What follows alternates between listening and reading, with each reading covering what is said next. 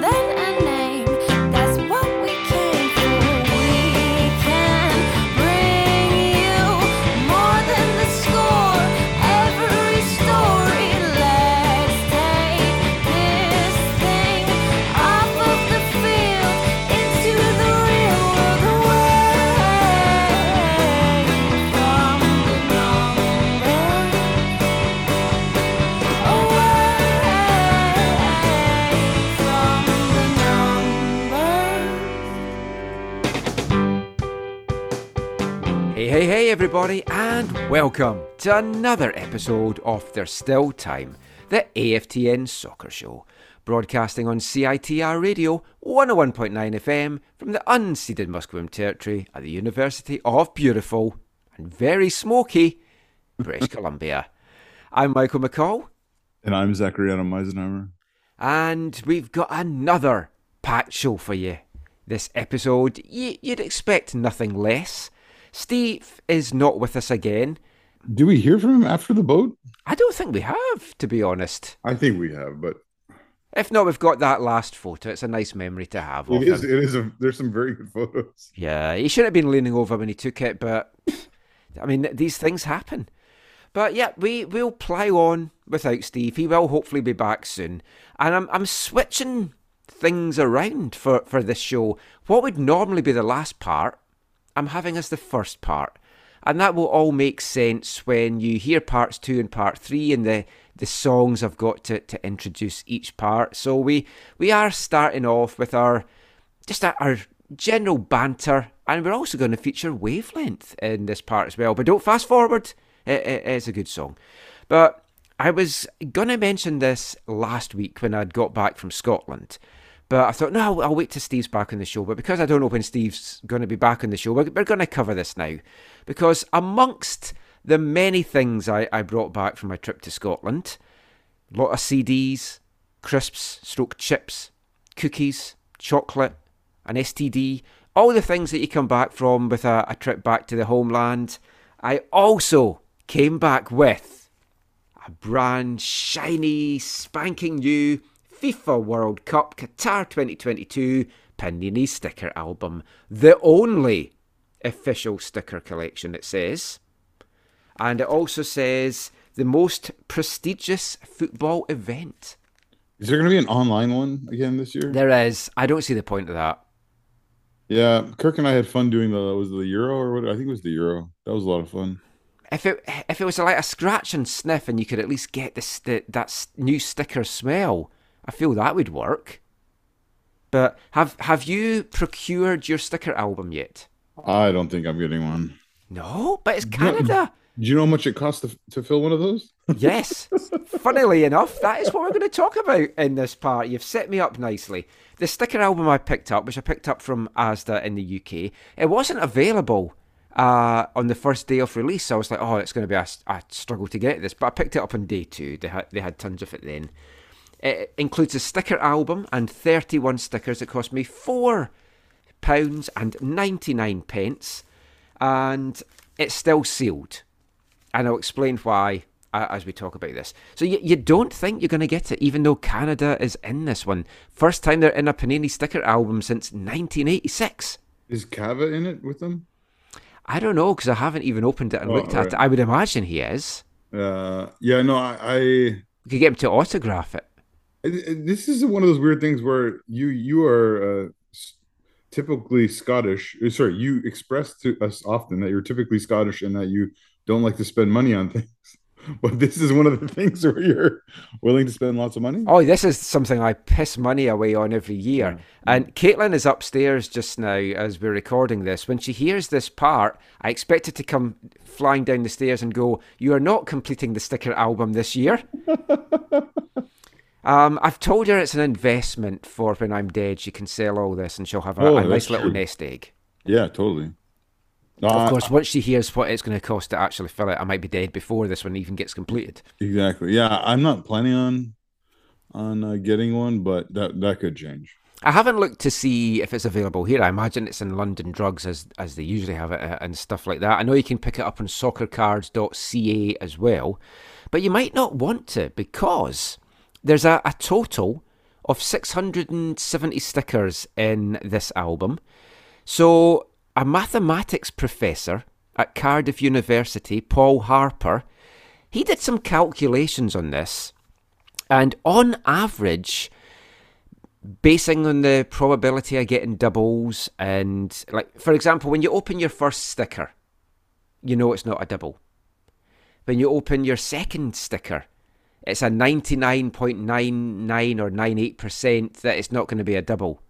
And then it slowly kind of reduces after that until you start getting doubles and sometimes you can get a whole pack of doubles. Sometimes you can get doubles in the same pack, especially if you're doing a Whitecaps sticker collection. Oh, the fun we had years ago opening that one.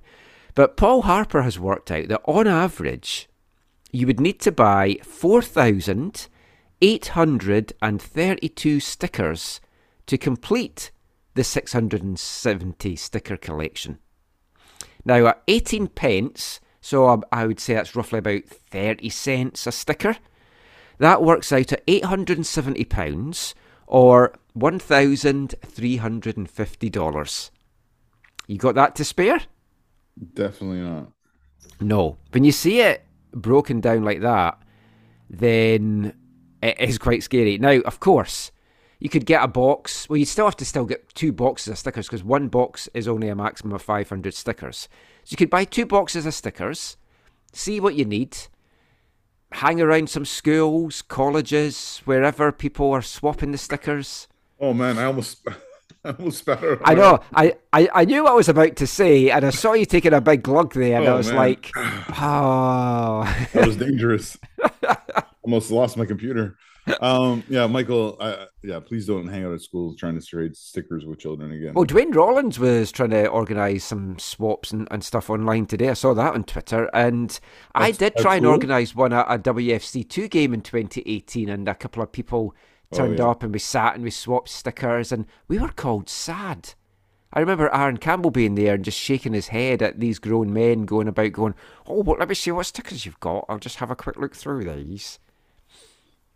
Who are um, you personally there? That that's my train spotter impersonation. You're who? Train spotters, Oh, oh, okay. not the film Train Spotting. That's oh. That's a totally different kind of film altogether. But going back to, to Paul Harper's calculations, the total average cost to, to complete your album it's a, an extra hundred pounds this year. They feel about hundred and fifty dollars on the 2018 album, and there was more stickers in the 2018 album, but they've put up the price per sticker of ten pence th- Well, this year. that whole inflation thing. hmm But I will say this: if you like this sticker thing, you should do it now because there's 48 teams next time. I know I might have to take a mortgage out on my rented property to to get that sticker album. I think it could be like an Encyclopedia Britannica and come in 26 parts or something. Oh man, Now, if you were somehow amazingly to never get a double in any of the packs, you would still need to buy 137 packets to complete your album at a cost of $185. yeah. Remember, remember what was the oh the thing that Steve got us? We hardly. I mean, I completed my set. Yeah, now that's the thing. Topps seem to do that if you buy a box of theirs, it's a guarantee that you're going to have a complete set in that box. And I really wish Panini would do that because if you if you did that, it would be better. But obviously, they're not they're not a billion dollar or billion pound, I think, so it's even more. But a billion pound or dollar company for for no reasons. They need the folk to buy the stickers. Yeah. So here's an interesting quote from Paul Harp. He says, What is interesting is that if you collect just the last 19 stickers for the book, you would still have to buy 483 packets of stickers based on the probability of getting doubles and stuff like that. which is half the total number of expected packets you would need to buy. Or to put it another way, if you just have 19 left to complete your collection, you're technically only halfway through buying the stickers over the counter to complete it. Now, obviously, if you've got 50 or less, you can just send off to Panini with the ones that you need and they'll send that through. So there, there's a flaw in his calculations there. Now, what I've done the last couple of World Cups, and I, I know it's a shitty way to do it, and it does take away the fun of, of opening the stickers. But I went on eBay and I mm-hmm. bought a complete set of loose stickers to complete the album. So I, I first did that in 2010. 2018, I did that as well. 2014, I can't remember if I did that or if I just bought a couple of boxes and then completed it the other way. But those are ones that I have completed. So I had a quick look on eBay. So right now, including postage to Canada, for between 250 and 300 dollars, you can buy a complete set of loose stickers. So for me, I think that is worth it than potentially spending over a thousand bucks on it. Of course, you could complete it if you're very lucky for under 200, but I, I, I think the cost will come down as well. So I'm going to hold off a little bit, but I think that's what I'm going to be doing again. Still not tempting you? No. Disappointing. Well, what I've done for this episode is I've brought wavelength forward from the final part because, and this might surprise nobody, I've hmm. picked a song about panini stickers. Shocking, isn't it? I know, and it's by an Irish band that we featured several times on the show in the last couple of years, My Brother Woody. This is a song taken from their 2014 album, Random Football Musings Set to Music. You can get that on Bandcamp at mybrotherwoody.bandcamp.com. And this is the second track on the album, and it's called Panini Sticker Album Blues 1987.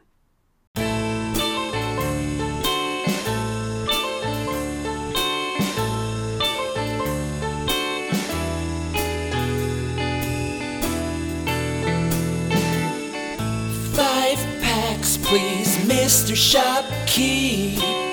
So many stickers and just one I needed. Twelve fifteen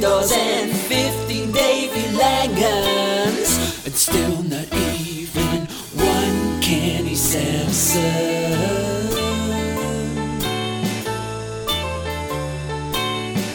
Getting close to needing just the last 50. Can send away, then hope the post arrives swiftly. Nine Ron Atkinsons and eight Ronnie Whelans. But still not even one Beardsley.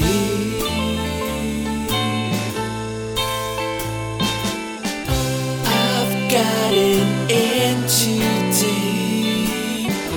This book I must complete. Selling spares for extra money.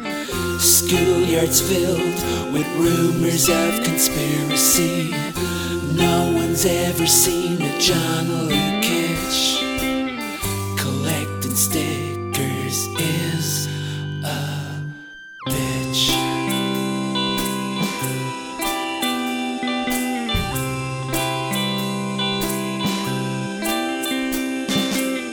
Someone told me that five towns over they're selling stickers never seen here before. Ten Cooper McCoys and seven Duffy Forsyths, but still not even one Max Day White.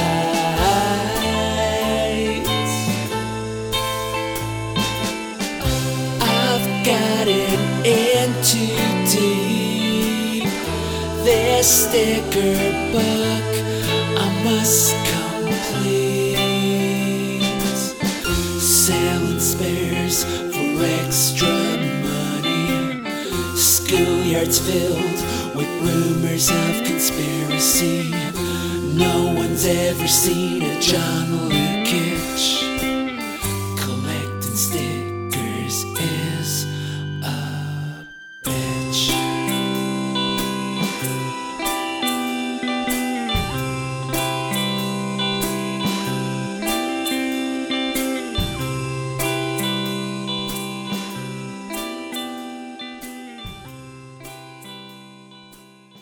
My Brother Woody there, Panini Sticker Album Blues, 1987, and giving a shout out to a Whitecaps player in the song, Peter Beardsley. Peter Beardsley. That's my best Peter Beardsley impersonation. That's what he sounds like. You, you never heard Peter Beardsley talk. It's been a long time. I have. It's been a Oh. long time. Yeah, he sounds like he has cotton wool in his mouth. Uh, is he is he actually a Geordie? Yes. Okay, because I, I remember him playing for Newcastle. He's also a little bit persona non grata as well just now after some uh, perceived racist comments that he made a couple of years uh, ago. I did not. I do not remember that. Although I think you talked about it in the show. Yeah. Um, while we're talking about, I know we're wrapping up this part, but uh, while we're talking about Qatar, um, you, you know, I don't know if you look at where people listen to the show. Do you do that much? On and off. I haven't done it much this year, to be honest. Because we do have a, at least one Qatari listener. I'm pretty sure. Oh, yes, our good friend Simon Fudge, who, want to say, big happy birthday shout Oh, out you- to him today. You're, you're stealing my thunder. Oh, sorry. That's what I was going to say. Uh, I'm I'm pretty sure he listens to the show because after our Oh, he discussion, does. after the discussion about the defense, the defense last week, I got some. I guess he he um he sent me some messages about his um how shall I say it strong concerns about Ranko being MLS quality. Yeah, yes. Funnily enough, that may crop up again in the next part of the of the show. Um, but ha- but happy birthday to Simon. yeah, happy Qatar. happy birthday, Fudgy, long time friend of both of us. He's having a great time down in Qatar and working for FIFA.com. yeah, and working very be- hard, and he's going to be working even harder in the in the coming weeks and months. And he's had a great time down there. And for all that you think of Qatar and the World Cup and how they got it and everything that went with the building of the stadiums, I, I think they are going to put on a great World Cup. The stadiums look fantastic. Still way too hot for me, and the, there's other issues, of course, in the country. But um, Simon's going to have a great time when, when that kicks off. Are, are you still thinking of going? I haven't been able to get accommodations. Uh, but Ti- th- there was tents on the beach. Yeah, but there's not enough of them. Oh, they run out of the tents now as well. Yeah, there's well, there's a few things that are left, but the, the like I don't have like thirty thousand dollars just to sleep on the in a tent or Oh, I, I must send you this month's wages, right enough. That does remind yeah. me. Actually, could you send me Steve's as well? Yes. well, we are doing double the work without him, so. uh, we jest, Steve. We jest. We jest. But yeah, that, that was wavelength there with my brother Woody talking about panini stickers. And they have always been difficult to complete ever since I was a little boy. You never, because I, I remember first getting my first Panini sticker albums probably. I definitely remember having the 1981 English League sticker album, and I don't know if that was my first one that I've got or not. Can you remember the first World Cup sticker album that you got? Oh, I never got I never got them when I was younger. The first World Cup I remember following was '94. Um, but yeah, uh, I'm trying to. I like I have I have some upper deck cards from the '94 World Cup, but I don't have stickers. Ah, And then I have those Euro cards from was it 2012? I think Kirk and I collected those and played with those because you could play a game with them. And then uh and then of course the the Steve thing, which was great. yeah, I really enjoyed that. I, I the listeners maybe not as much as us. Yeah. Radio Gold opening cards on air, but we, Okay, we had a great time doing that. If Steve's listening to this, um maybe I'll get in trouble because may I might sell my collection. Or are you short? Oh You- no, I'm I'm complete. You're complete. The only one I might sell is Alex Morgan's rookie card. I might sell them all together to make more. Ah. But if Steve's listening to this, I won't. No, of course not, because it would be No, no. rude. It would If be Steve, if Steve tells me he's listening, he listened to this, I won't. well, I'd love to know what were the first sticker albums, Panini or otherwise, World Cup or otherwise, that, that our listeners have got. You always remember your, your first one, your first love. And I'm showing you mine just now. 86. I used to have, I used to have I, I used to have the ice hockey ones. The ice hockey sticker books from Yeah, Panini. Caitlin's brother had a big pile Yeah. of those. I always meant to go through it and see if anything was worthwhile to nick, but never quite got around to doing that. But then I got into the upper deck cards, ice hockey cards instead.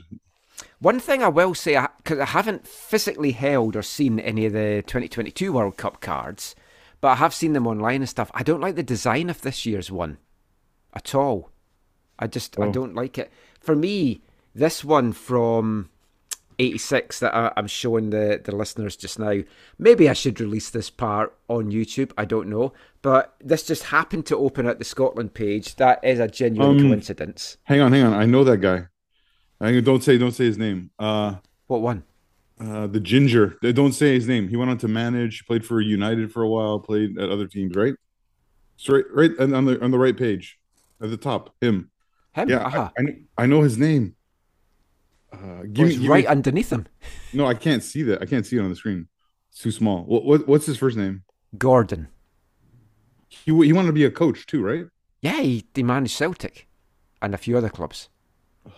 He also scored for Scotland against. Oh, now. Gord, um, I, I I know that I know his face. I think he scored for Scotland against Germany, actually, in the Maybe that's- 86 World Cup. Yeah. How I'll did tell you, it's Gord, Gordon Strachan. Yeah, it's a Gordon Strachan. Also, East Fife legend Steve Archibald there. Uh-huh. But that is, of course, not the page that everyone is interested in. It's this page here. It's Canada, fully complete. I see Ian Bridge. Yes, and I even got this autographed by Dale Mitchell Uh huh. beside Paul Dolan. I should get Paul. I should get Dolly actually to. Yeah, I fancy a take this to Dolan autograph more than a Dale Mitchell.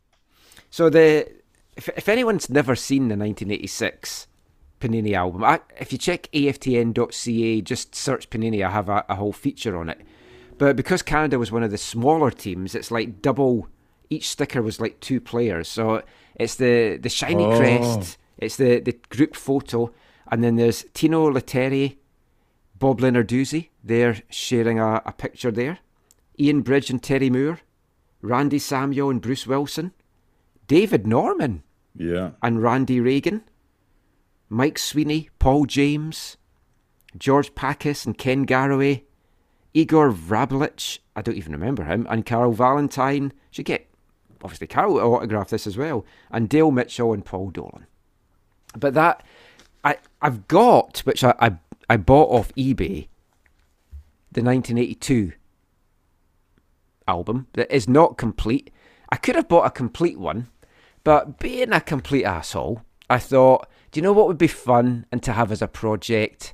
To buy an incomplete 1982 World Cup album and then try and complete it. Well, that's proved to be an absolute disaster because the stickers cost an arm and a leg. And I really should just have bought a complete version. But that's the earliest World Cup one I've got. I can't remember who it was. I want to say it was Peter Stewart that listens to our show that's got the 78 one, which I, I would love to get hold of as well. But I've got every one from 82. Most of them are mine. Um, I didn't buy one in 84 because I was over here at the World Cup, so that was another one that I bought off mean eBay. as 94? well. 94? Oh, yeah, sorry, 94, yeah. So that was another one that I bought off eBay, and it's incomplete as well. But 2006 onwards, I have all completed. And I have some spare stickers going about as well for 2014. Uh, I believe you've got some of my stickers, if I remember right, as well. Was that for World Cup or Euro? I think it was for World Cup. Yeah, I think I do have some. Yes. I also haven't completed the 2015 Women's World Cup one either. Slacker. Yeah, so maybe we should start. I I suggested this in 2018, it didn't really catch on. We should start a kind of swap thing going for our, our listeners. I can Yeah. have Swap Shop, I can be Noel Edmonds. UK Yeah. folk will know who I'm talking about.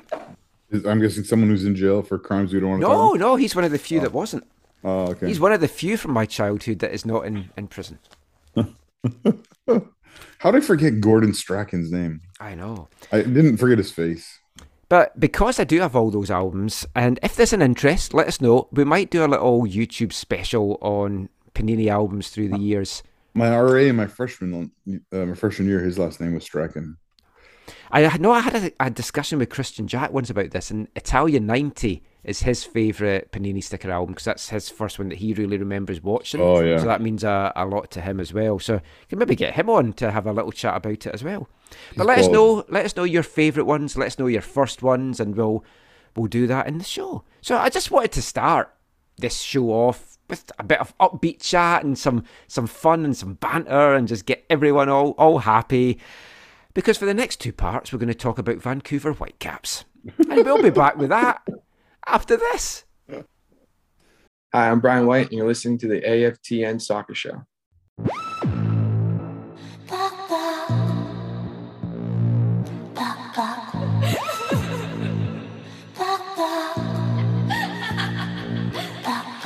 Тебе писала и ждала тебя в ночи Ты не отвечаешь больше на мои звонки Каждый вечер оставляю под подушкой зуб Умоляю небеса назад тебя вернуть хорошей, а плохой я не была.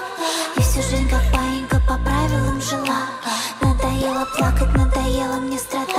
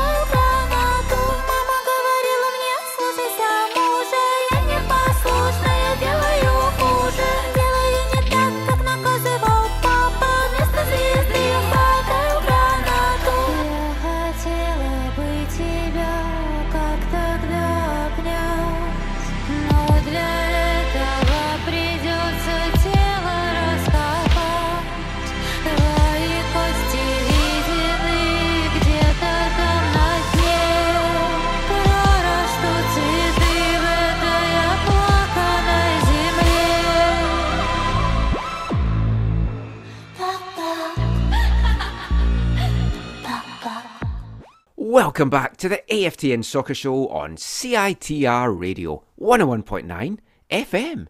And kicking off this part, an extended song to kick this one off. It's our Artist of the Month here at AFTN for the month of September from Russia with Love. It's Ice Peak with their 2020 single taken from their album Dos Vidanya, and that was Boohoo or Baha or whatever it is that they were singing in Russian.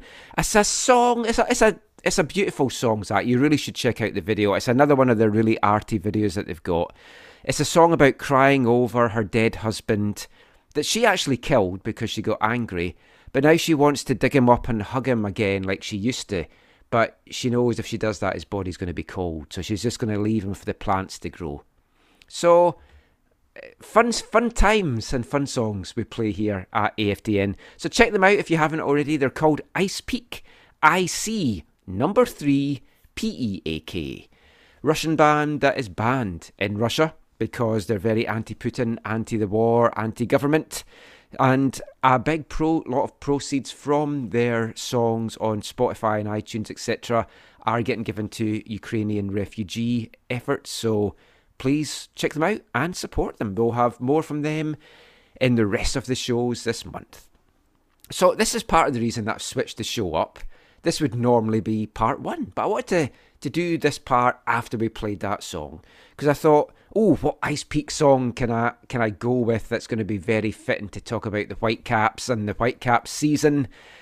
There was Dead but Pretty. I thought that was one of it, but let's be honest, they haven't really been playing very pretty football.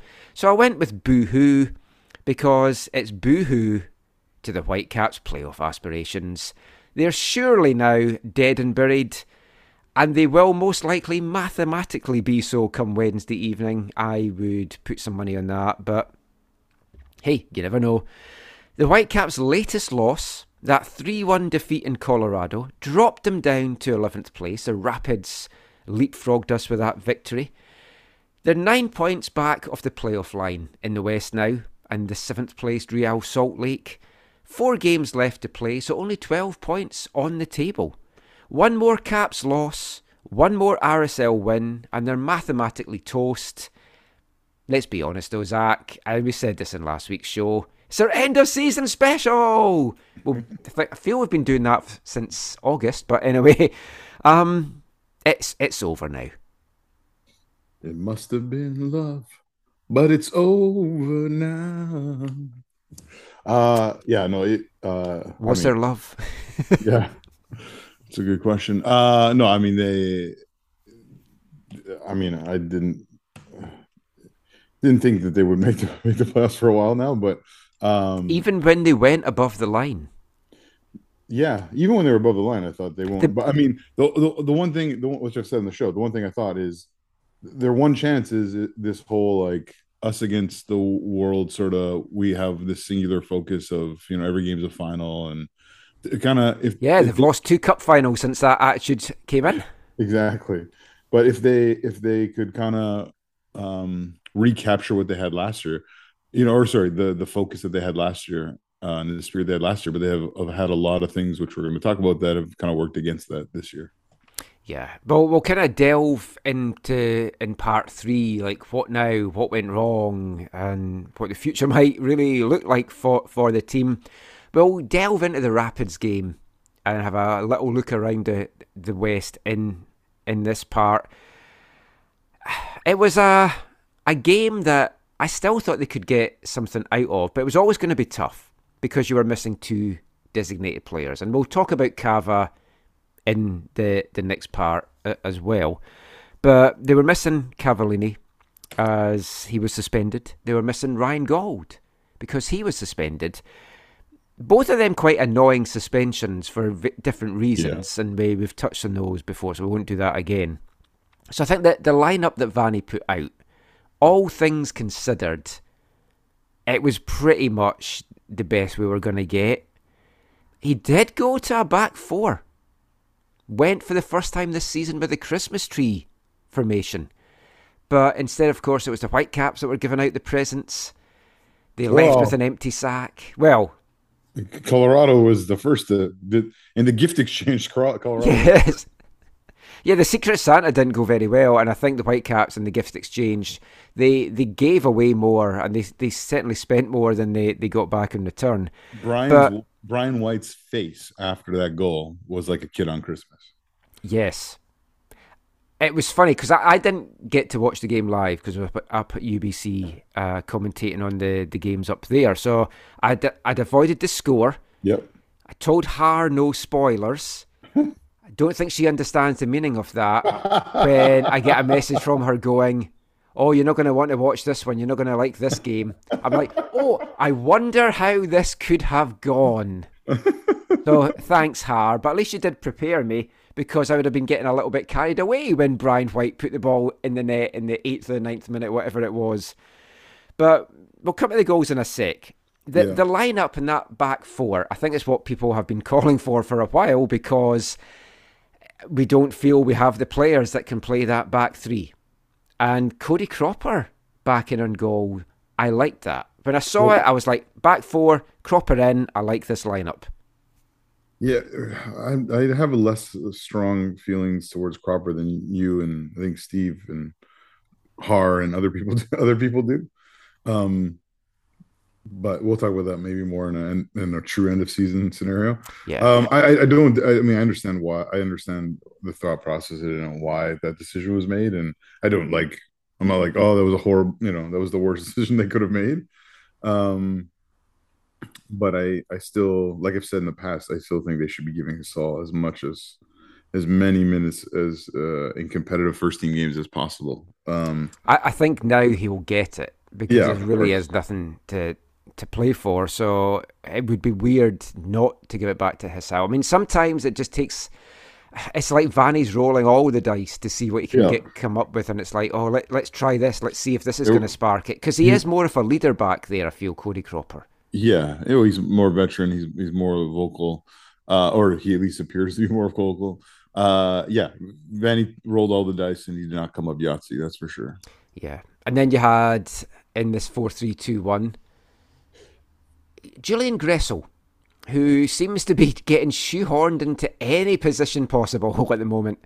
But fair play to him; he does well wherever they ask from him. But it's it just feels that when we go down a couple of guys, the just the depth isn't there, and I'm sure that will be something we touch on in the next part. But I think when you looked at the bench, that was pretty much what you would have put out as, as a team. Yeah, I mean they were limited because of because of all the missing people, right? Uh, Yeah. I, I, I going back to the back four. I know he's had some real positive moments this year. I, I just find it weird when you play a right-footed player at left back. I, I, I guess the the, the whole um, Luis Martins thing has not worked out or whatever. Like there seems to be like a problem between like natural left-footed fullbacks and the Whitecaps, n- n- at least in Yeah. this season. I, I guess actually that was perhaps the really weird one from the lineup is Godinho in there as left back when you do have Martins that you've brought in Yeah. as a veteran left back on the bench and then coming on as well. And then that meant that J- Brown was at right back, which he can totally play, but he correct me if I'm wrong, he hasn't played. He's been most like last year he's mostly a fullback, this year he's mostly a center back, right? So it, it felt a little bit awkward when it again, we're not in training or you know, I don't know when the last time you went to training is, but like uh, yeah, the, the uh, maybe not on form, but on common sense, Luis Martins is the best left back available to them. Aside, well, I guess Well, Gutierrez- Gutierrez- Gutierrez being frozen out and Yeah. featuring with WFC Oh, too, yeah. Excluding Gutierrez, Martins is the most natural left wing back, fullback. You figure he has to get some kind of playing times, eh, playing time. Because then if you switch him in for Brown, put Godinho on the right side, at least would have felt like people in their more natural positions. But I, I, I like the idea of going to like trying a back four. But this the the sad thing is is uh, I'm not I'm going to jump ahead and talk the details. Is I mean Brown really looked uh not great. Uh, at, He at was given a torrid time by Jonathan Lewis, and I think Yeah. as soon as you saw that's what the matchup was, which it was going to be pretty obvious that that's what the matchup was going to be, y- you did worry. yeah and Yeah. and and also yeah i don't think the i don't think the the the four as a whole ad- ad- adjusted the way you would have hoped in like in general in the game. Yeah, and yeah, I mean, let, us get into the game because it, it got off to a, a, good start, and I, as I wrote in my match report for this over on AFTN, it, eh, this game is a little bit like Vanni Sartini's reign as Whitecaps manager. It all started so well, and then the wheels seem to have come off because Brian White got, which was a, a good goal. You've got to say Abubakar. It was a nice little flick over Abubakar to start with by White, oh, but then uh, uh, Abubakar slips. that, okay michael you cannot call that a nice little flick that was totally misplayed by white he over he over hits it Really, I have to watch that back. I genuinely Oh, thought he no. did a nice little flick. No, no, no. He miss he he he gets too much on it. He doesn't want it to go that far. The only reason he got to the ball is because of Bubakar, you know, fall, essentially falls down, falls over. hmm Um, I, I don't think he's trying to flick it over. I don't. I mean, I don't think personally he's trying to flick it over his head. And I've watched it a couple times, so maybe I'm wrong. But um, it all came from. I, I thought you would be excited because it all came from you know one of your typical Scottish British Yes. you know long balls forward from Ranko. Uh, you know, just a hit and hope, and it, and it, and it gets to White. He has this what I'm calling a poor touch, and then and then and then it's Christmas, and then Bubakar is like, hey, why don't you have the ball and go in? and and then to like you said, it was a good goal in the sense of White then controls it, f- fakes them both defenders out, and they think he's going to shoot it first time with his left. He cuts back on his right and slots home. So in that sense, it was a good finish. But uh, you look at look at White's face after he scores, and you can tell how um, how lucky he feels to have scored such a goal Well, it's only his fourth goal in the league this in season. league. Yeah, And I'll be totally honest, I did not expect him to put that in the back of the net. I thought he was going to mess it up. Oh, really? Yeah, I did. Like the Brian White of last year, I would have fully expect to bury that. But with the form that he's been in, I just did not think he was going to tuck it away. But he did. Fair play to him. He took it well. He did everything right that he needed to do. Yeah, Abubakar slipped, but he still has to make the most of that opportunity. So he puts it away, and the Whitecaps have the lead. And then they just seem to stop playing. Yeah. I mean, I, I've put this in the notes for the next part, but I'm going to say it here. Is it too much to ask to have a Whitecaps team that actually likes to play with the ball? Instead Yeah. of this, let's just give possession up. We're good with giving possession up. Michael, uh, how long have you been watching the Whitecaps now? Well, that's the thing. It's like from Robbo onwards, that's been our teams. That's been our identity. Was Rennie like that as well?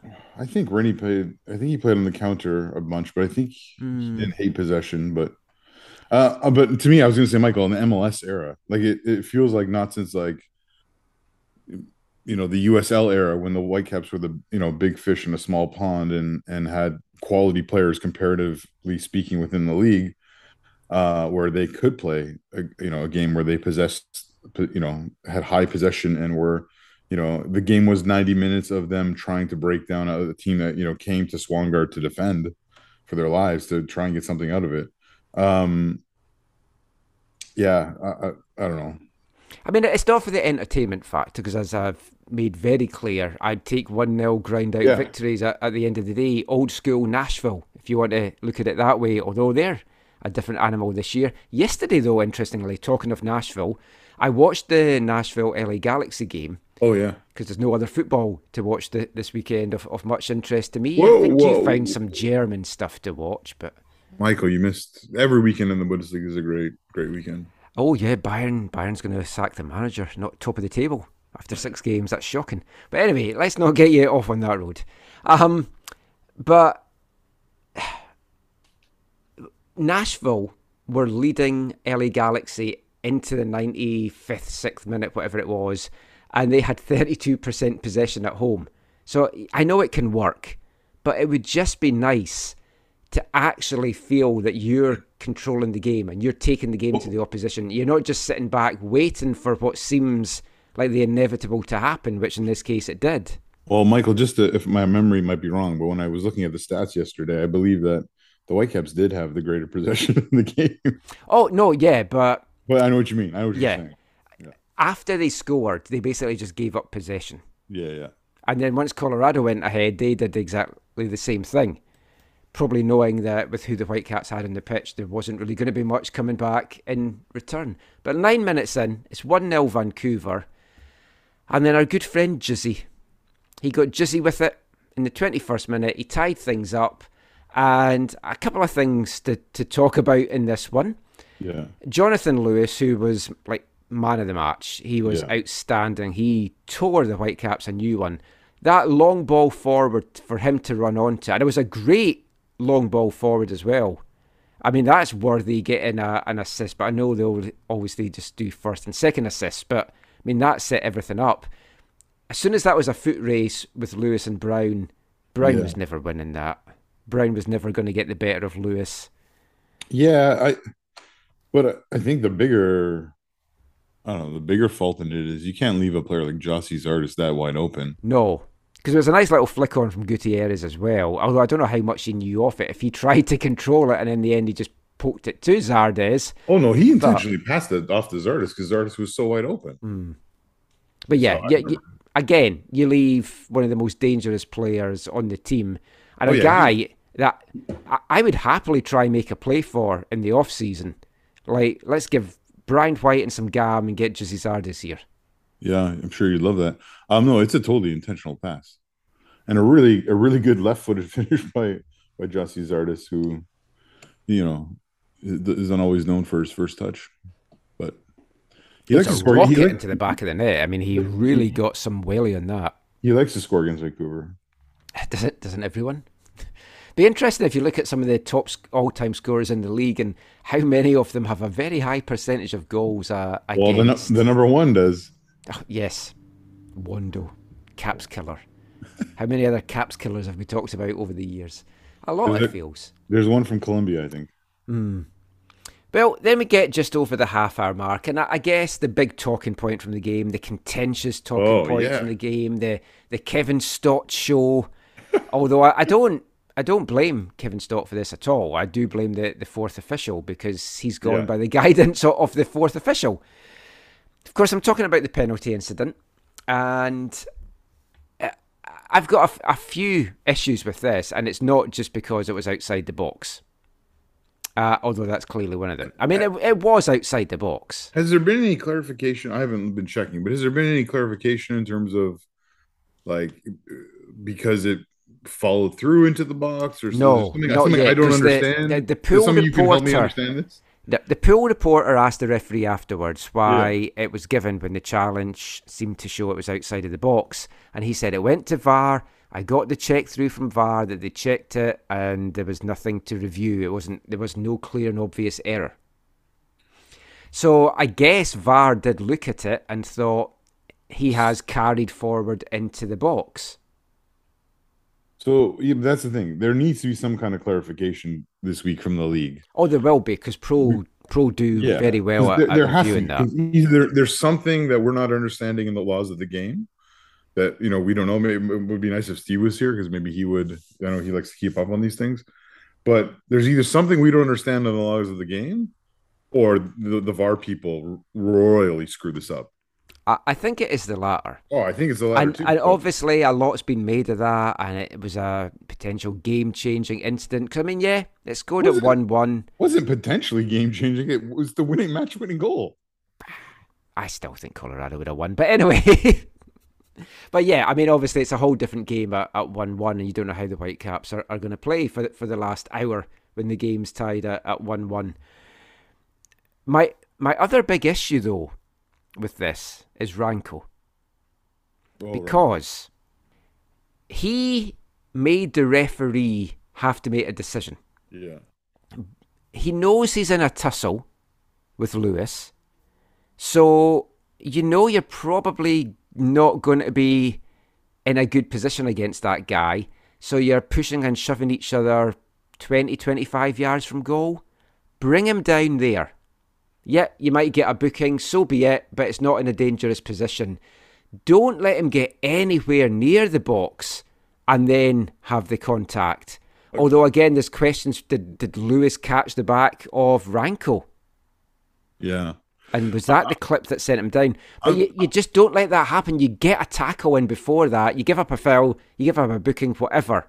You don't I- let a referee have to make that decision. I don't want to be a like considered a Ranko apologist, but uh, I, I have to think that that's partly what he was thinking, Michael. Hey, if I just take him down now, I'm outside the box. You know, I get like exactly. you don't let it that close. You just right. can't. So, and that's where uh, Simon Fudge would say, yeah, his uh, decision making is too slow for MLS. um, but yeah, I, I, I, I kind of agree with you, but again, it's hard to, um, it's it's hard to for me to fully put this at his feet because this is such an it feels like it's such an egregious error. Yeah, I mean, it, I mean, it, there's no doubt about it. It is, and I, I don't, I genuinely don't think it's going to have made much difference to the Whitecaps season.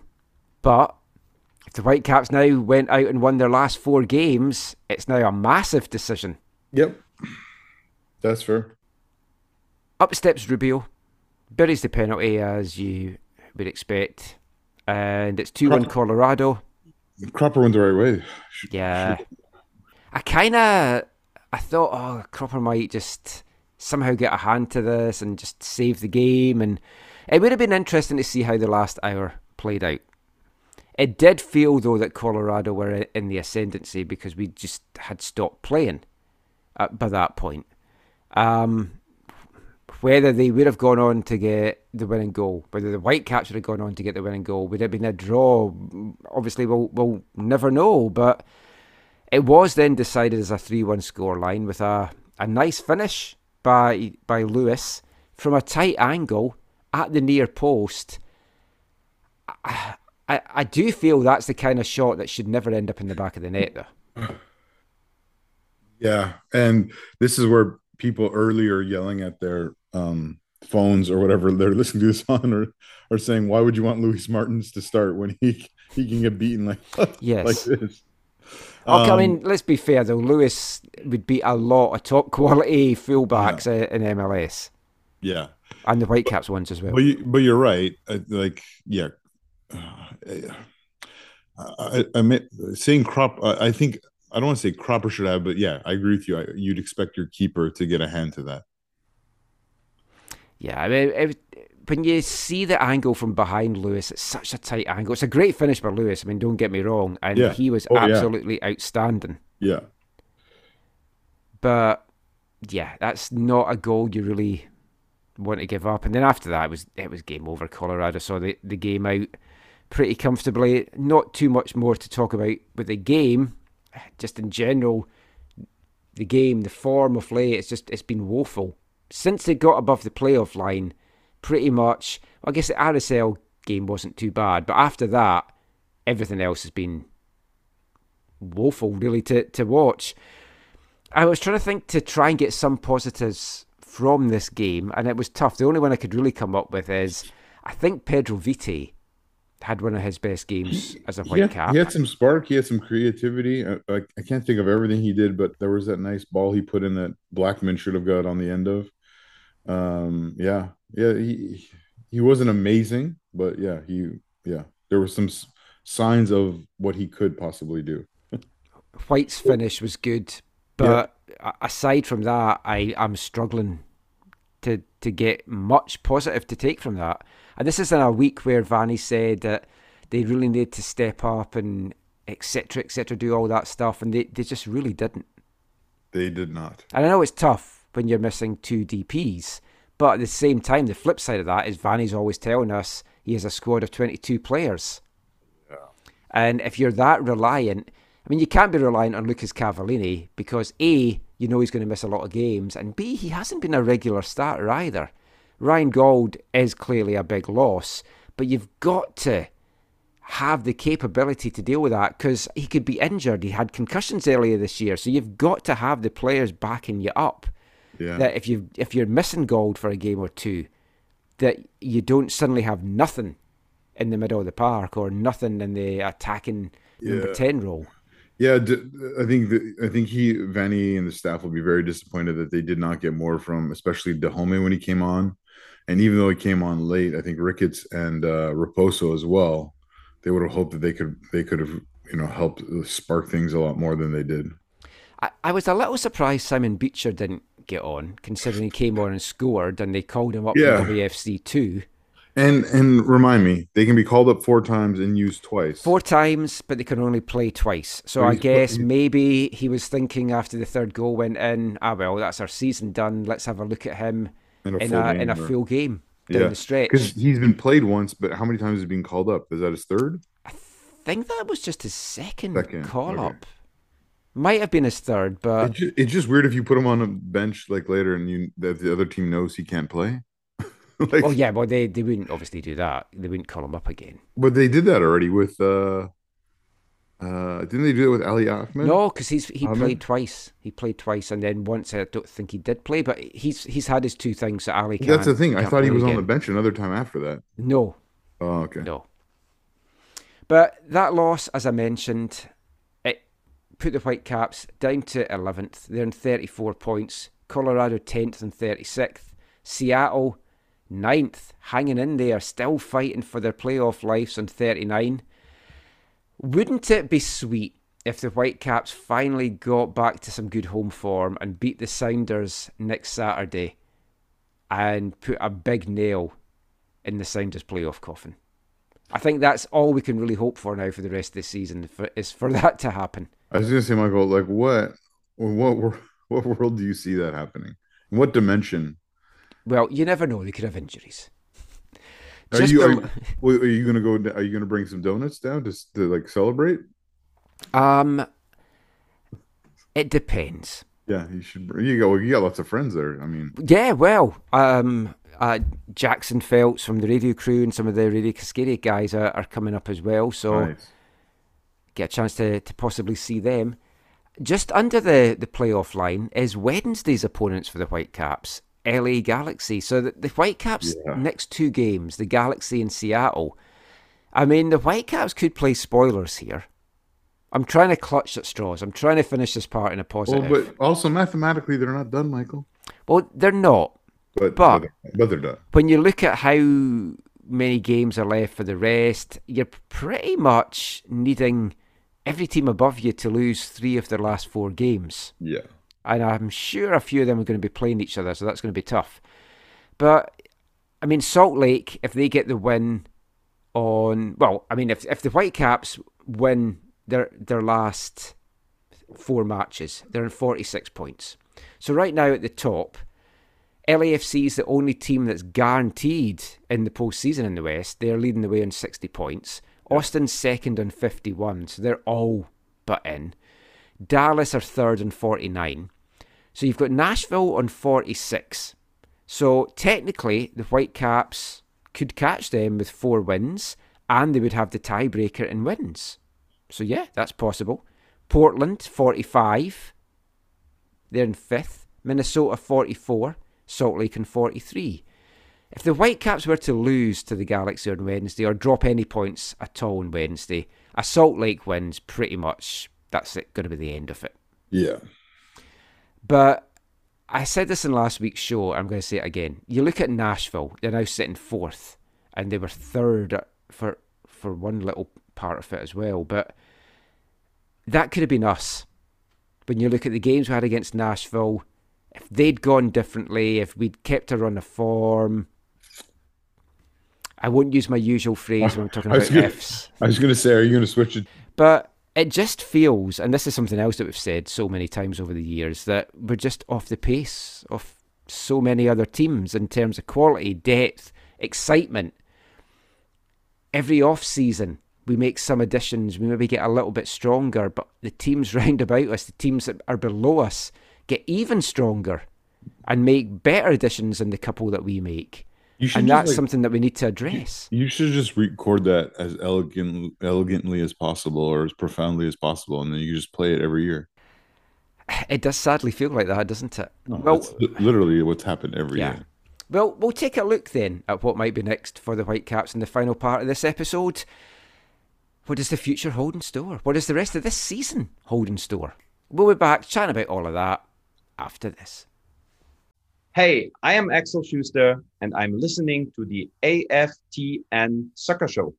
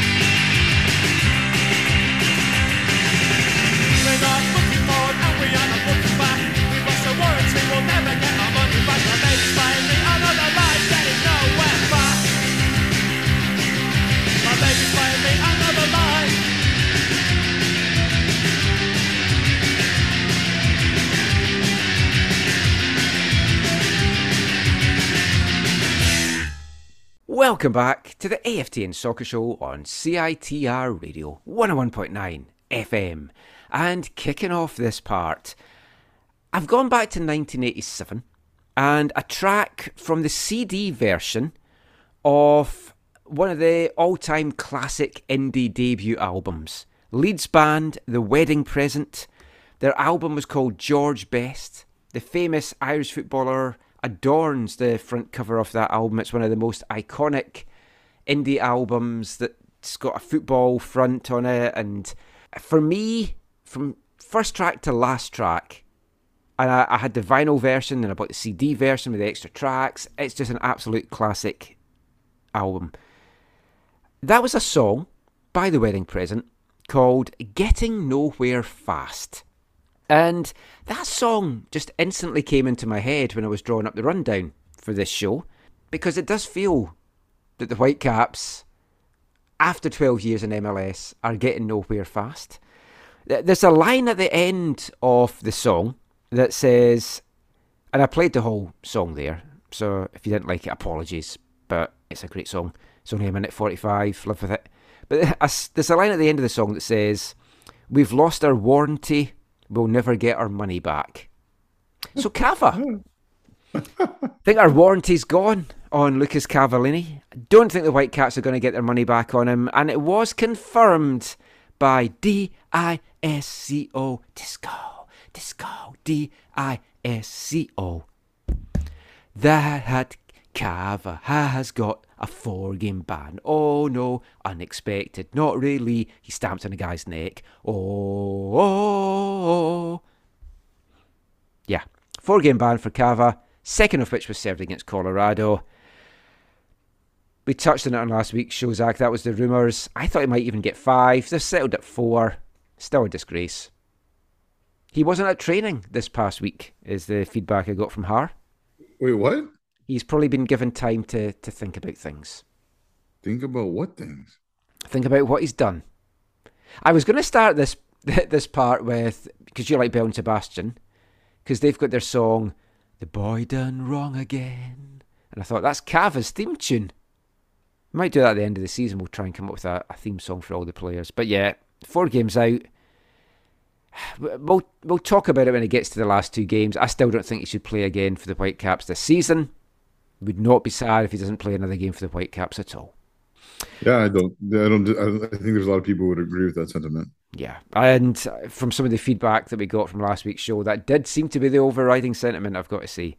Now, another line from the wedding presents going nowhere fast says, "We are not looking forward, and we are not looking back." Let's hope that doesn't apply to the Whitecaps and that they're just standing still, because if you look at the 12 MLS seasons that Whitecaps have had, how much have we really advanced? I don't. I, we've not gone backwards because we're not bottom every single season, as in season one. We have gone backwards this season from last season, but in general, Weren't they bottom a couple years ago? uh yeah. But we- we're not bottom now. We're not bottom now. So we haven't gone backwards, but we So haven't only- exactly they only would have been relegated forward. twice. Yes, we haven't taken the great leap forward. So are we standing still? Well, those round about us make the key additions. I don't know, but uh, I don't know if you've been keeping up on things, but they really missed out on an opportunity to bring in that uh, local boy Ryan Reynolds as an investor. Yeah, I mean, Have you you look. watched- have you watched the show? I haven't watched the Wrexham Oh. thing because it, it, partly pisses me off that they've gone over and invested in a club in Wales when he has got a local club that he could invest in. Yeah, and, but and he- automatically bring some star power to it. But that's partly what I've learned from watching the show with my son is that it's like it wasn't his thing. It was the other guy. It was the other guy who wanted to do this. Oh, the other Ryan. Yeah. No, it's uh it's, no, it's uh what's the name? Rob. Rob. Oh, Rob. Rob and Ryan. So the Rob McElhenney or whatever his name is, he was the one. It was he wanted to do this, but there's no way he could afford. He he has Oh. TV money, but he needed Ah. movie money and uh what do you say? Uh superhero money and um uh, uh, alcohol company owner money and mobile owner like he, he as soon as he met What, with these even for Wrexham? yeah apparently well because the Well, I mean, they've got high hopes, I know, to get them up Yeah. the, the leagues and Yeah. everything. Yeah, It- it's, that's on Disney Plus, isn't it? Uh, I don't know if it's actually on Disney Plus right now. It maybe will be one day, but I just watch it on TV on FX or whatever channel. Oh, So yeah, oh, because FX is isn't FX on Disney? I think some of their some of their shows are yes. Well, I will. sure. Ch- But- tell you what, I, I will check this out. I'll catch up with it, and we'll do a TVOD. Oh yeah, yeah, yeah, 'cause yeah. I'd like to chat a- about that. It's a good one. Because I ha- like I have been following Wrexham's fortunes. I've actually I've followed Wrexham's fortunes since I went out the league because I loved the racecourse ground. It was your traditional old school football stadium, which is now obviously getting changed, all seating and stuff like that. But they had so much standing terracing around there, and uh, you, for me, I think of Wrexham. I think about their their cup win over Arsenal, Mickey Thomas, and just like great cup runs and stuff like that as well. So they are a big t- club. They should be back in the football league. My son and I, Came so close last season. Maybe this is this season. my son and I are enjoying watch it. We this summer we watched all. He's seen now all the All or Nothings, and even um, Sunderland till I die. And every so often, he, he love he. I mean, he doesn't love Suther- Sunderland. Thank goodness. He calls them Sutherland too often. But um, he, uh, and I say no, they're not owned by Kiefer. Um, uh, See, I was thinking Donald. Oh yeah, there Yeah, you go. there- that shows our age difference. Um, but he he loves the theme song from that, so I put it on my phone. So every so often, I'll just start playing it. ah. I'll, no, so I'll, we- I'll we- maybe catch up with those because we're going to have a very long off season. Let's be Yeah. brutally honest here. So we're going to have a lot We're of, enjo- of airtime to fill. We're enjoying watching Welcome, Welcome to Wrexham. Yeah. Also, let's be totally honest as well. The off-season shows are our favourite shows.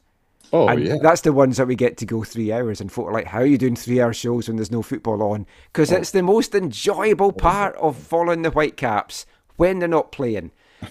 the, the actual Which- football on the pitch is what spoils it. which says something. Yeah. right? Like I mean, I mean, when you ask like why, where are they at, and whatever, it's like, yeah, they failed. To, they failed to to capture the imagination of the city they play in because they they have never.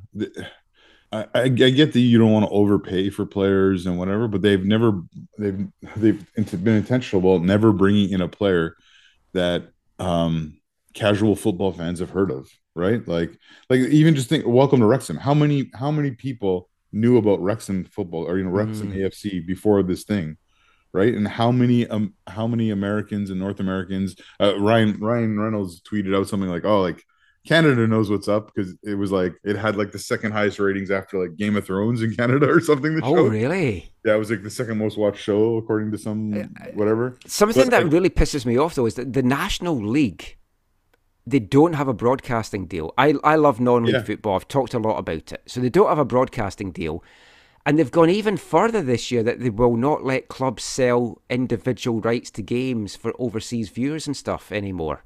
Yeah, I, I think they've been It's disappointed about that. Baffling to me. because during the beginning of the pandemic they could they, they were watching on dodgy streams. Yeah. say in one interview, but And in the UK, it's BT Sport that's got the right for it, and a lot of folk don't have BT Sport to watch it. And I've got highlight shows over the the weeks from various different meetings and stuff as well. But I'd love to to watch more of the non-league football. Anyway, we're getting totally sidetracked. Let's no, talk, let's White- talk about Canada's non-league football teams and get back to the Whitecaps here. no, but seriously, they, they've they've failed to uh to like capture people. Uh, yeah, because there's some big there's some big clubs last season, the season before, and this season in the National League that's gone out the football league that's gone bust, and they're trying to get back into it. And I think there'd be a lot of interest. And the games that I I watch regularly on it, absolutely fantastic football. It's Um, like it's very entertaining. I'm talking about the Whitecaps. Oh, They, they've, I was I was back to non-national league. no, I was saying the Whitecaps have failed to capture the people's imagination. Oh yes, in- sorry. by Yeah. bringing in. Okay, let, yeah, let's get back to Whitecaps. We are a Whitecaps podcast. You're trying to bring it back. I tried to rein it in, and Yeah. then you did rein it in, and then I just went back off again. So, Whitecaps, one solitary playoff win in 12 MLS And, seasons. and some people in this country, I think, like to remind them that that was technically a play-in game. yeah. I hadn't even remembered that, but although, yeah. although I think they have some playoff draws, right? Oh, yeah. We drew nil nil with Seattle. And zero, Uh, zero we with drew Portland. nil nil with Portland. some some like momentous matches. oh, classics. Yeah, Again, is it wrong to want a team that actually plays decent football? Anyway, this season, it does feel like a regression, and not just because they've not made the playoffs, but ultimately that well, it yeah, is why. It feels like a regression though because last year they over incredibly overly achieved. Well, they did.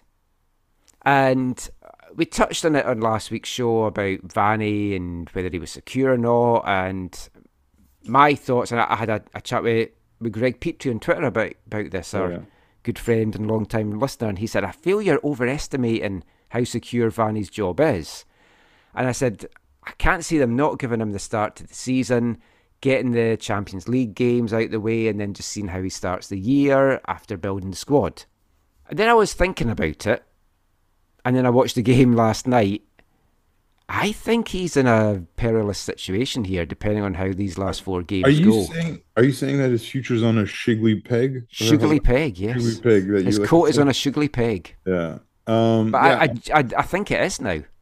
I mean, I last year I said they shouldn't bring him back, but um, it- it's weird, right? Because you look at the year or year and a half, whatever he's had, and he came in on the back of them losing in the Voyageurs Cup in in our national, uh, our one national, truly national competition, and then going on this crazy run, making the playoffs and like going out with a whimper.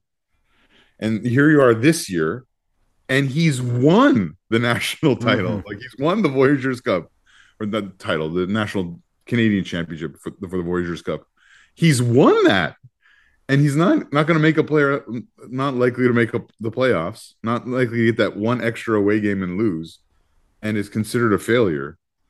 It, it- it's to me, uh, I'm I, again, I'm not pro Vanny staying or anything, but to me, it's kind of like you're going to fire the guy who's won like one of your uh you know you've won two of these tournaments ever and uh and you're gonna i don't know i i'm not saying i'm not saying he should be given more time but that surely has to be one of the reasons why the, why they Yeah, might well, that that's why I was pretty sure he was going to at least get the start of the season.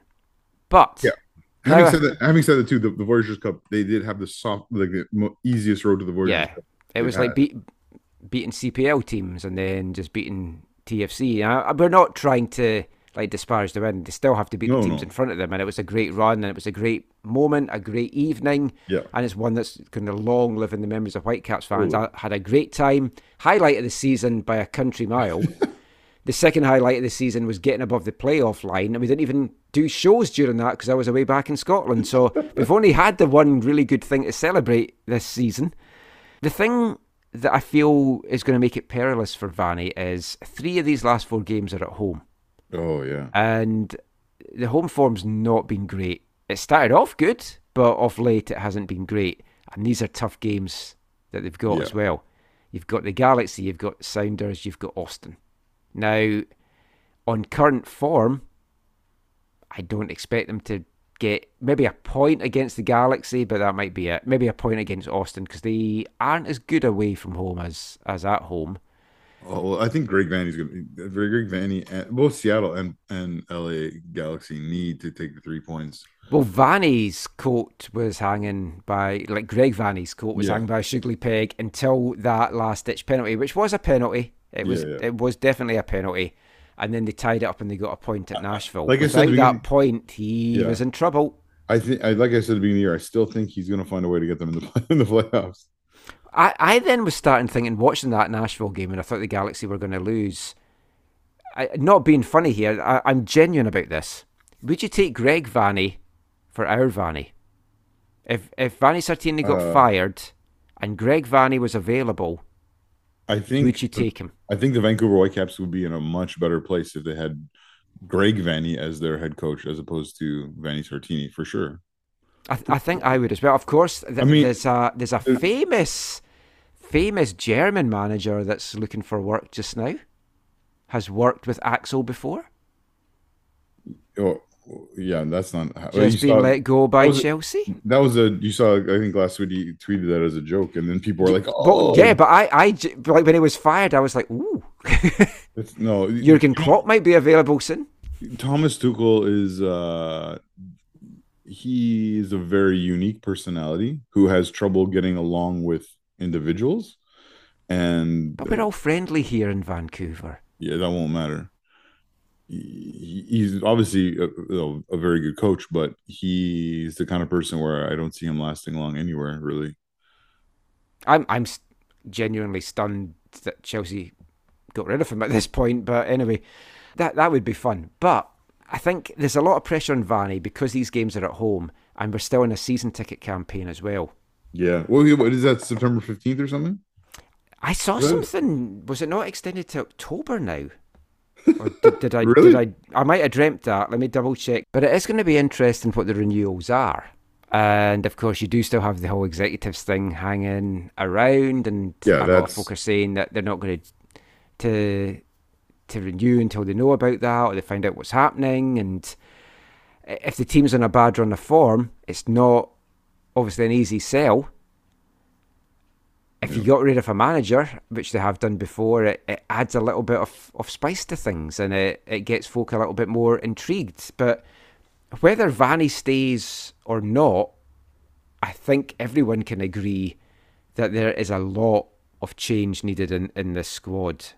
Now, I say maybe everyone can agree. It's going to be interesting to see if Vanni feels that and if Axel says that, to, to be honest.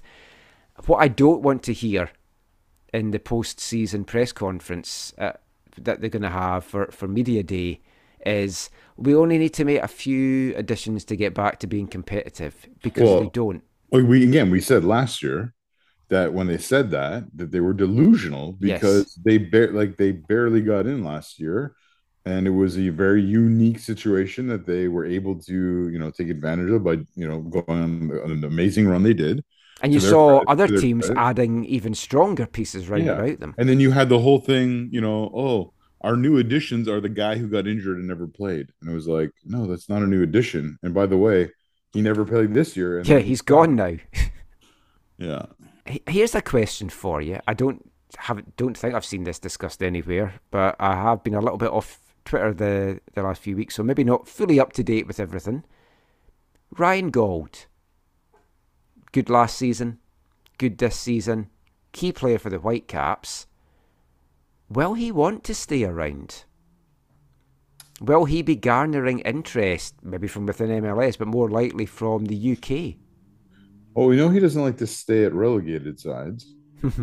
Will he consider this relegation? Um, No, he he, No. he wouldn't. I mean, he, he, he does like it here. He likes life here, but at the same time, he's going to want to be on a winning team. I can see like Ryan Max Crepeau. I can see Ryan Gauld honoring his contract, but um, not like doing whatever he can to tell them like, "Hey, do not take my option."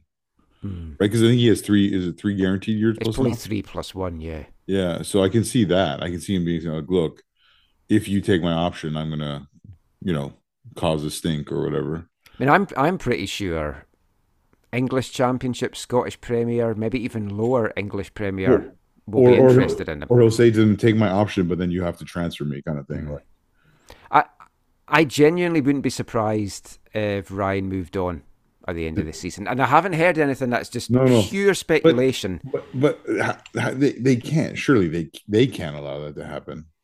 If I, if someone comes in like with if money they, for him, they finally have a, a number 10 who they to be fair haven't fully surrounded with players to help him but they have a number 10 and they seem to have a quality number six in Cubas Mm. they, they surely can't get rid who of has fallen off a bit. He seems to have come down to the rest of the team's level. That's a fair critique um but I, I think he still has is there's i think he still has more than enough potential to be a, like a, a good number six Oh, wait, he does. And we've got Schöpf now as well, yeah who looked absolutely gassed last night yeah down there. Oh, he looked that well was not it- handling those conditions well. Well, yeah. I mean, if I was talking to him post game, one of the first questions would be like, "Oh, when's the last time you played at altitude, and was it as draining as this?" Yeah. How much weight do you feel you've lost in that game? Yeah, um, yeah. I think he, he he hasn't played as well as I thought he would uh, yet, but No. um, but again, I think there there's some there are some good pieces there. But that's the thing. Like we, the Whitecaps have always been criticised in the past. Oh, you're not spending money. Where's the Davis money gone? Like Who's Davis? Davies. oh, Davies. Where's the Davies money gone? And then people are like, hey, "That was people seem to think ago. that Davies money is like Yeah. a bottomless pit of cash that is going to last forever. Well, they Now- think that Kerfa put in the bank and is just spending the interest. which they're not allowed to do. It's like it has to get put back into the team. The Right. the owners can't pocket it. It's just it's MLS rules. Yeah. Um, but you look at the fact they have spent money, and the scouting and the recruitment has been much better. You look at the people that's come in from within MLS, Gressel, Blackmon. Although after my comments Mm-hmm. Yeah, on Gressel. Blackmon la- last week, a few people did get in touch to say, look, he's been at fault for goals as well. He's not great. He's still a quality MLS defender. I, Yeah. I, I don't have issues with, with keeping him around. I rate, I rate Gressel very highly. Um, Yeah, of- Gressel. So I mean, yes, if if you're looking at a starting eleven, there's probably half a team to build it around. But the problem, But- the problem is they have these players that they're starting too often who don't deserve to be starting Yes. because they're on like legacy contracts and they serve the club off the field apparently and whatever. Yeah, Like, and we don't have a starting eleven. Those players need to be gone. Like the, like you have to make football decisions, and those people need to need to be moved on. Which they, I can't see them doing. Well, I can see them maybe doing one, but I, I can't see them doing both in the But it's, it's going to be tough to move some of them on. Like a, a guy like Yeah. Florian Jungwirth, he's just got a one year deal, so he, He's he done. can go. Although he He's is in the coaching staff for I think it's the under 17s, 16s Yeah, or but 17s. There's no way he's a player next year. No, no so way. I mean he's he's going to be off the books. That's what six hundred thousand or something that they're freeing up salary wise. Jake Nerwinski for me, he had trade value. He still has trade value, but his salary is going to be prohibitive. I feel for some teams trying to take him off the Whitecaps' hands. yeah, but he's Russell. Teibert on that go. salary, who would take him in MLS? Yeah. And that's the problem. Didn't they just renew one or both of them last year, Mhm. or they both been renewed in the last two years? Yeah. It's it, it just and, and even and even Brian White, like I said, la- we said, we said Yeah. last year, Brian White had you know overperformed, and then they gave him a new big deal. Like the, the- like you, you- they should have sat down and said, "Look, you were excellent this year. We're going to give you a mid level raise." Uh, but if you have another year like this, we'll we'll sit down again and we're we're willing Mhm. to, you know, like I don't So now, now he's on a high ticket and he's got four MLS goals to his name. Exactly. That's not. It's like you can negotiate with other teams. Going, oh, look what he did in, in Yeah. 2021, and they'll be like, yeah, look what he did in 2022. Yeah. Yeah. It, th- it's going to be tough. There's some tough decisions need to get Well, made. and, and around that, tied into the whole coaching situation, is how do you actually want them to play? Like, do you is are they going to keep going in the back three kind of direction? Uh, you know, I think that that that really influences because if you if you want to go in that r- route, you need be- you need much better uh, wing backs. Like, yeah, I mean, Gressel obviously is, is, I think, great, but on the other side, you something tragic has happened with Gutierrez, and no one else who's played the position is good enough, in my opinion, on a, on an Yeah. ongoing basis. what happens though then if you've got a new coach that comes in and that's not how he wants to play? Well, that's the thing. That that's the thing. You ha- that's what I mean. This is what Axel Schuster's job is Mhm. is to uh is to be over all of that, to help decide all of that, to help shape and frame that, right? So, I mean, that's the the, the number one thing they're going to be the number one thing on the, the the decisions they're making or that they've already made is do we want to keep going with Vanni, and you know, including do we want to keep going in uh, uh you know a three at the back kind of direction, or do we want to change it up? And is the person the person we want to bring in? What do they want to? What do they want to? You know, how do they want to approach things? Yeah, And so that this is where now you have, you know, to their credit, they have some uh, better football people having these conversations at the football club. People like Axel, people like uh, Overhaul, uh, and probably one or two others um, are having these types of conversations, right? So, the, but these decisions, I, I, I would bet, I was bet, I would hope that they've been made internally by now, and they know what they're going Well, to be doing yeah. the offseason, But because that, that was something I was going to say to you. Now, uh, I'll put my cards on the table here. If the Whitecaps got into the playoffs and were one and done again, to me, that's no different than not making the playoffs, really. yeah, it's like, fair. I, I really could not give a toss or stand another time. It's like, oh, we made the playoffs. We're Would out of the playoffs. you wouldn't, you can't give you wouldn't give a toss, but would you give it to Home? Maybe. Who hasn't had a great season, but has not. I, I don't know. I, I We'll, mean, we'll, that- we'll, we'll that- talk about the homie when we, when we do our keep trade or release. No, but There's a that- that- great player in there, Well, but exactly, has he that- been utilised to his best of Oh, his abilities? exactly. This, I mean, he is a perfect example of why do you uh, of, of a, a reason why you don't keep Vanni.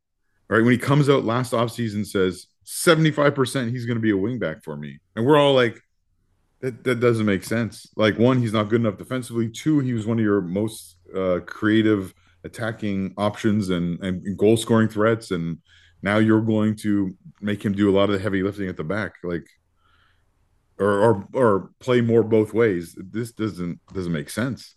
Like that's been one of his big failures. If the Whitecaps are mathematically confirmed not to be making the playoffs, say after Wednesday, Yeah.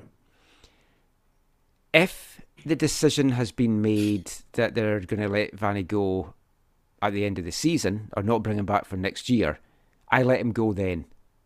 A nor- at a normal football club, I think that's what you do. At the Vancouver Whitecaps, I respect that they don't want to lose money on something like that, and they do it as soon as they can when his the contract's done. Like I, I don't. He's got a two-year deal. That's the oh thing. though. right, oh right. So Then, it's yeah. like it doesn't matter. He, they- Oh, they'd yeah. have to pay him out. The other thing though is he's still director of methodology, so they might want to keep him around in that role. Maybe no, Vanni will say, "Look, you know what? I don't think I'm the right man for this job." No, there's no way he's going to say that. No, absolutely no way. I, I don't think so either, but I just threw that one out there. But the the reason that I'm saying I'd let him go now is because if they're out after Wednesday, you've still got three games to play, Yeah. and that's the time to evaluate players, Yeah, to look at systems, call up some of the young guys for WFC2, which it also has to be mentioned, WFC2 fizzled out after a good start as well. yeah. And that was very disappointing. It's like they were right in the playoff hunt, and then for whatever reason, it's just all the wheels have come off in the last third of the season. And they've just dropped and dropped and dropped, and they struggled to, to get wins on the board. The, the highlight, outside of the Canadian Championship win, the Whitecaps Girls Elite Rex team winning League One BC is the Oh, big yeah. success story for the Whitecaps this season. Yeah, you get to call that, right? Yeah, oh yeah, I, that that's been one of my highlights of the season as well. That and being there at BC Place for for winning the Canadian Championship, fantastic o- o- occasions, and the success stories for the club. But then you're looking at the pathway. You look at WFC two. You look at some of those young guys. Ali Ahmed, great potential. Surely will get an MLS deal next year. Fullback, stroke wing back. So if you're bringing him in as a real talent, you've got to be cutting some of these other guys loose. He's more right right sided than left sided, right? Yeah.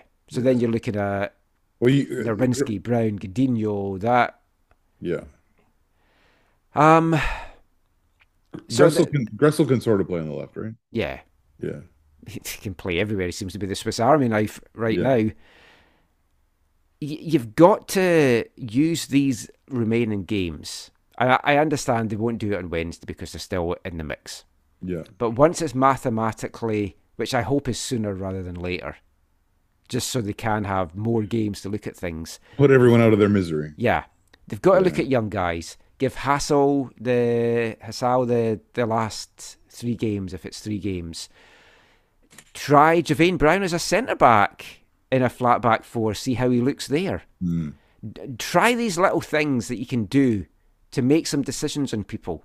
Play Dájome out and out, maybe as the main person up front. Play him with Gauld up front. Um, maybe don't play Brian White. Don't let Cava come back for his last couple of games. Um, call up some WFC two guys that you maybe haven't called up or haven't played Yeah. that you might want to have a look at. Well, which ones? There's some that have MLS deals, right? Well, yeah, like uh, Matteo Campagna. Yeah. He so he Throw could play, him in right? as a centre Yeah. back. Yeah, Let's see what he can do back there. Totally. Uh, otherwise, why keep these guys about? We've already lost Christian Capagna.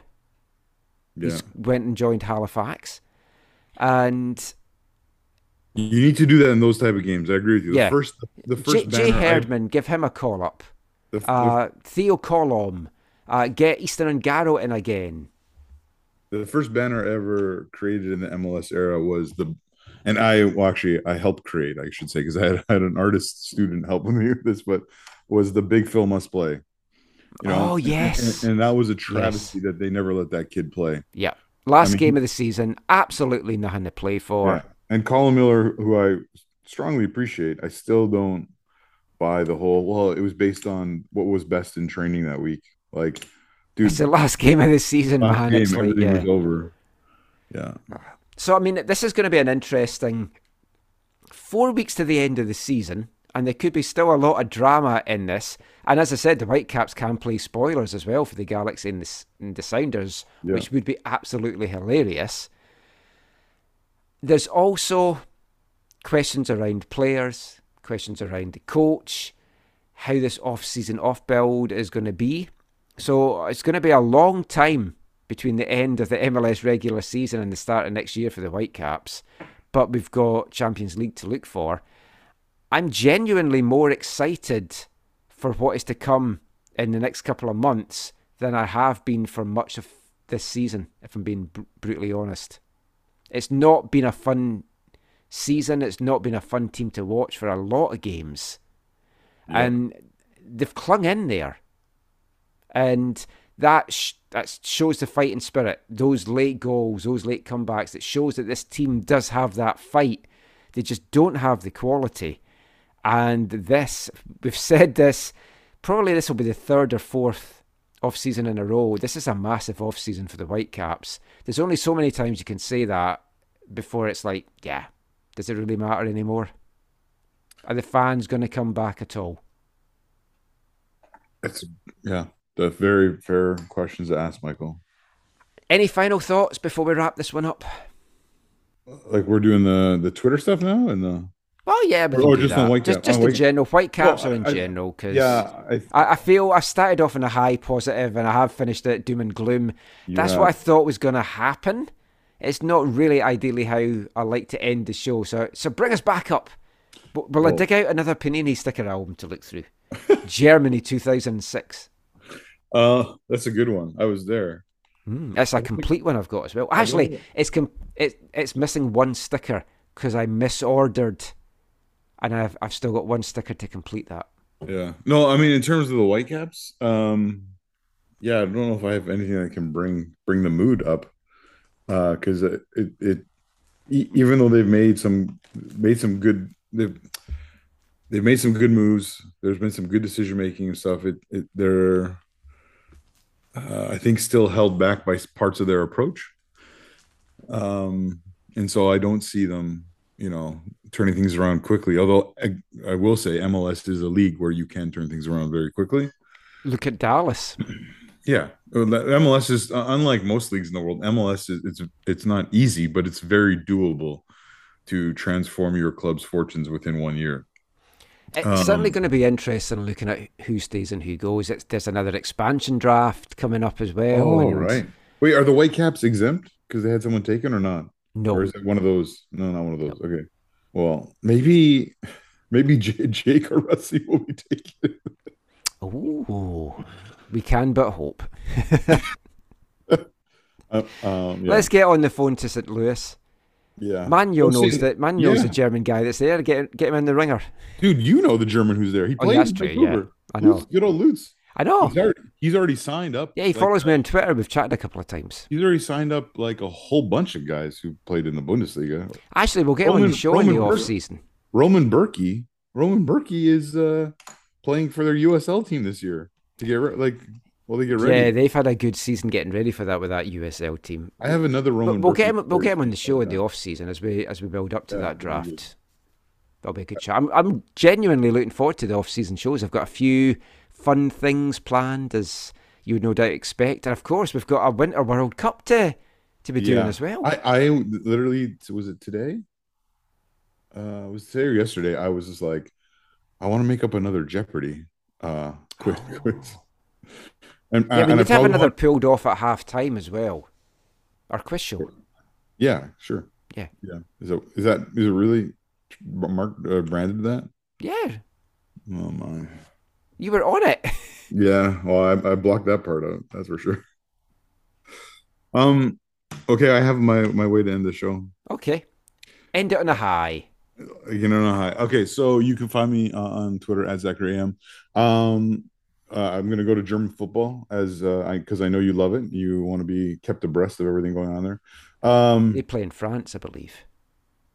Uh, Michael, uh, you're so so you. Um, the uh, we're match day six this weekend of the Bundesliga, and uh, Bayern Munich has had three uh, draws in a row, Oh, this is a feel good thing to end. Yeah. I always liked hearing Yeah. about their downfall. which Oh, I'm not allowed to say for- downfall about German things. Sorry. for two weeks in a row, uh, and and for a little while it will likely be. They will not be at the top of the table. So I know everyone's like, "Oh, Oh yeah, the onions are at the top. they'll find their way to the top. And that's what I wanted to talk about. Union Berlin. This is their first stint ever in the Bundesliga. It's their fourth year. I believe they finished 11th and then 7th and then 5th. They qualified for, I think the Conference League was two years ago, like last year. And this year they're in the Eu- Europa League. and they are for the first time ever in their history, at the end of a match day, the top of the Bundesliga. So I just want to give a shout out to Union Berlin uh, and their long time listeners of the show. no, but there's someone in German football I think who, who would follow them. They're like they're like a they're like a, a St. Pauli esque. Oh no, yeah. I mean, I've got to be honest. When they got promoted a few years ago, I, I- took a little bit of an interest in them. That would be the team I would be cheering on. Yeah. So big big shout out to them. And also I saw this weekend that the Bayern supporters who have a close relationship with a couple of clubs were celebrating the I what I believe is the 20th anniversary of the uh St. Pauli's ultra group Ah, with a small display in their section. that's, a, that's an interesting thing to celebrate the, another team. Well, I think there's some close connections there because they've had like like when Sadio Mane went and celebrated with them with the the, the supporters at the away match, the first or second match of the year. They had uh, you know a giant St. Pauli uh, Ultras banner hanging, you know, hanging in front of the the section with all the other banners. So I don't know. I don't know details around that. If the Whitecaps were a German team, who would they be then? Oh, uh, they would be. Um, hang on. Uh, they would be like Hoffenheim. Oh, the, Hoffenheim's owned by a, a guy who owns a big. Uh, I think it's like a tech company, SAP, Ah, and um, everyone hates them. So yeah, I think. well, people love the And- Whitecaps. And they have they have a giant stadium that, that they don't fill. Although and that is and they a blue. story across MLS at the moment because there wasn't a there wasn't a lot of well, the, I was going to say there wasn't a lot of full seats. There wasn't tons of empty seats, but there were empty seats certainly at Colorado. Yeah. Uh, well, you know, I, I will say this, uh, uh, you know, because I I do watch seven to nine Bundesliga games a week. Oof. Um, they, uh, yeah, they, the stadiums haven't been all of them haven't been full like they used to be. I don't know if it's a pandemic thing, like a post-pandemic thing, or whatnot. Now, there's still some are full, and the ones that aren't full still have lot like tens of thousands of people, but it's not quite back to where it used to be. Yeah. Well, Oh, did you watch? Did you watch? Uh, is, TFC's almost out too, right? oh yes, I I watched the who were they Atlanta? playing? Atlanta. Yes, yes. It's not. It's that was not. an entertaining game. Yeah, it's not a good. Like, you have to do some kind of serious analysis when you allow a defender to score a hat trick from three corners. Yes. Like that was shocking. And I, I, and I know that I know what you want to say that the last one was because he was being marked by Doneil Henry or zonally marked by Doneil Henry, but um, It, was the, quite, first, the first one, the the first one, for him. The first one, he outright out jumped Lukas MacNaughton, who was replaced by Henry later in the game. Mm. But um, no, it it uh, it was uh, it was not, I mean a horrible way to to lose a match. Yes, it's looking good for Montreal, though. They're going to be Canada's team in the playoffs. We've got a lot of football to chat about still this year, so we'll be having patch shows. So don't expect anything else. Give us a follow on Twitter at AFTN Canada and read all our stuff on aftn.ca. We'll be back soon. Will the Whitecaps have got two wins under their belt by that point, or will the season officially be over? Let's find out soon. Until then, thanks for listening. Take care. And mon the caps.